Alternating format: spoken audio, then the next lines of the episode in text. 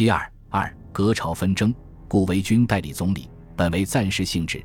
曹锟属意于由颜惠庆出祖新阁，因为颜系老资格外交家，在国际上有一定影响。过去曾两次组阁，具有行政经验。与保、洛两派关系良好，且颜与孙宝琦有亲戚关系，可以借他平息拥孙派议员的反对。但国会中的反对派议员仍然借此发难，声称国务总理既经免职，其国务员之资格当然因连带关系同时消灭。何况今孙已免职，既无总理，所代为谁？宪法未推行于全国，而先破坏于北京，同人本护宪之主旨难安缄默，要求曹锟训将违宪代阁撤销，并将所有孙阁阁员一律免职。他们还声称非收回固代阁令，不宜严格统一案，结果形成政治僵局。故维军这一代就是两月有余，直到第二次直奉战争前夕。经过各方疏通，国会才作出妥协，于九月十二日通过了颜惠庆阻隔案。顾维钧卸下总理职务，仍然担任外交总长。直奉战后的北京革朝，反映了北京政府时期政治的典型生态之一——派系纷争。这种派系纷争有派系间的，亦有派系内的，时急时缓，时疏时紧，有时到了恶制化的程度，但基本上是党同伐异。而又你中有我，其间并无严格的政治分野，没有政治理念或基本政策的差别，而主要是出于派系集团自身利益的考量。自袁世凯败亡之后，北洋军系没有了众望所归的领袖人物，以地域、出身、教育背景等等为结合的派系崛起，形成不同的利益集团，争夺中央和地方权力。革朝就是这种争夺的突出表现之一。国务总理及各部总长的职位，其实际职权就有多大是一回事，但其名义却关乎政治合法性的诉求，是各派系集团都很看重的。再加上国会制度的设计，国会议员对内阁的同意权，成了看上去似乎在政治上无所事事的国会最具实效的权力之一。议员们自认为可以摆布阁员，在阻隔问题上屡屡翻云覆雨。议员的态度也是与各政治派系集团结合的产物。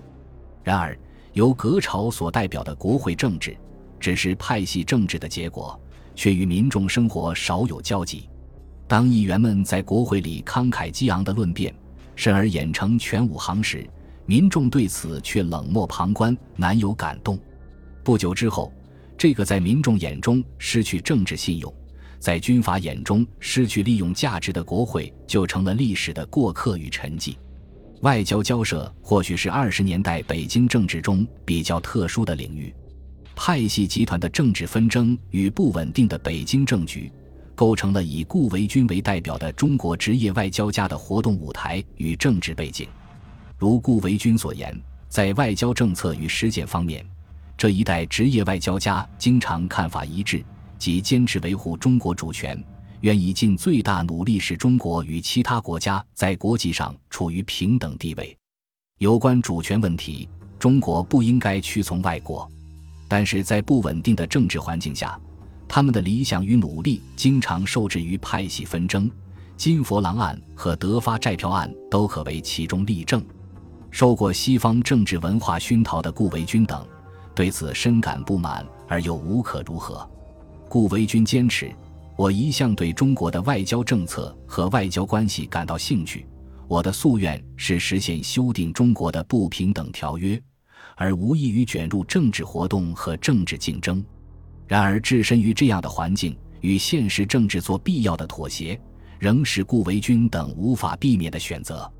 尽管如此，我们也不能不顾及另一方面的事实，即在北京政治最为纷乱的二十年代前后。是民国年间中国职业外交家比较能发挥所长，从而取得了一定成就的历史时期。他们在中国的弱势地位下，通过自己的艰辛努力，运用自己的外交谋略，挽回了一些过往失去的权益。之所以能够如此，与当时北京政治的运作方式有着密切的联系。北京政治的后台老板军阀派系，更关心于他们生死攸关的派系间或派系内的争斗。而将外交事务留给了职业外交家们，从而使他们有了一定的活动空间。曹锟曾对其亲信之一吴玉林这样说：“老弟，你什么时候开始学的外交？因为我不懂外交，才请顾先生来当外交总长。顾先生办外交有经验，我把这摊工作完全委托给他。你们为什么要出来干预？何况在当时情况下，自巴黎和会与华盛顿会议以来。”中国外交家已经建立了相当声誉，任何派别当政都不会忽视利用这样的政治资源。吴玉林曾对顾维钧说：“因为你在国内、国外受过教育，并且已经建立了你现在的声望，无论哪个派系当权，都会邀请你参加政府工作。正因为如此，顾维钧等职业外交家可以比较放手地处理外交事务。”他们也真正懂得如何在时代环境下办理外交，同时，顾维钧等职业外交家的聪明之处也在于，他们抱定这样的宗旨：把非职业之外的事情留给政客们去干，我们绝不插手，以免被外界误解为我们属于任何军事集团或政治派系。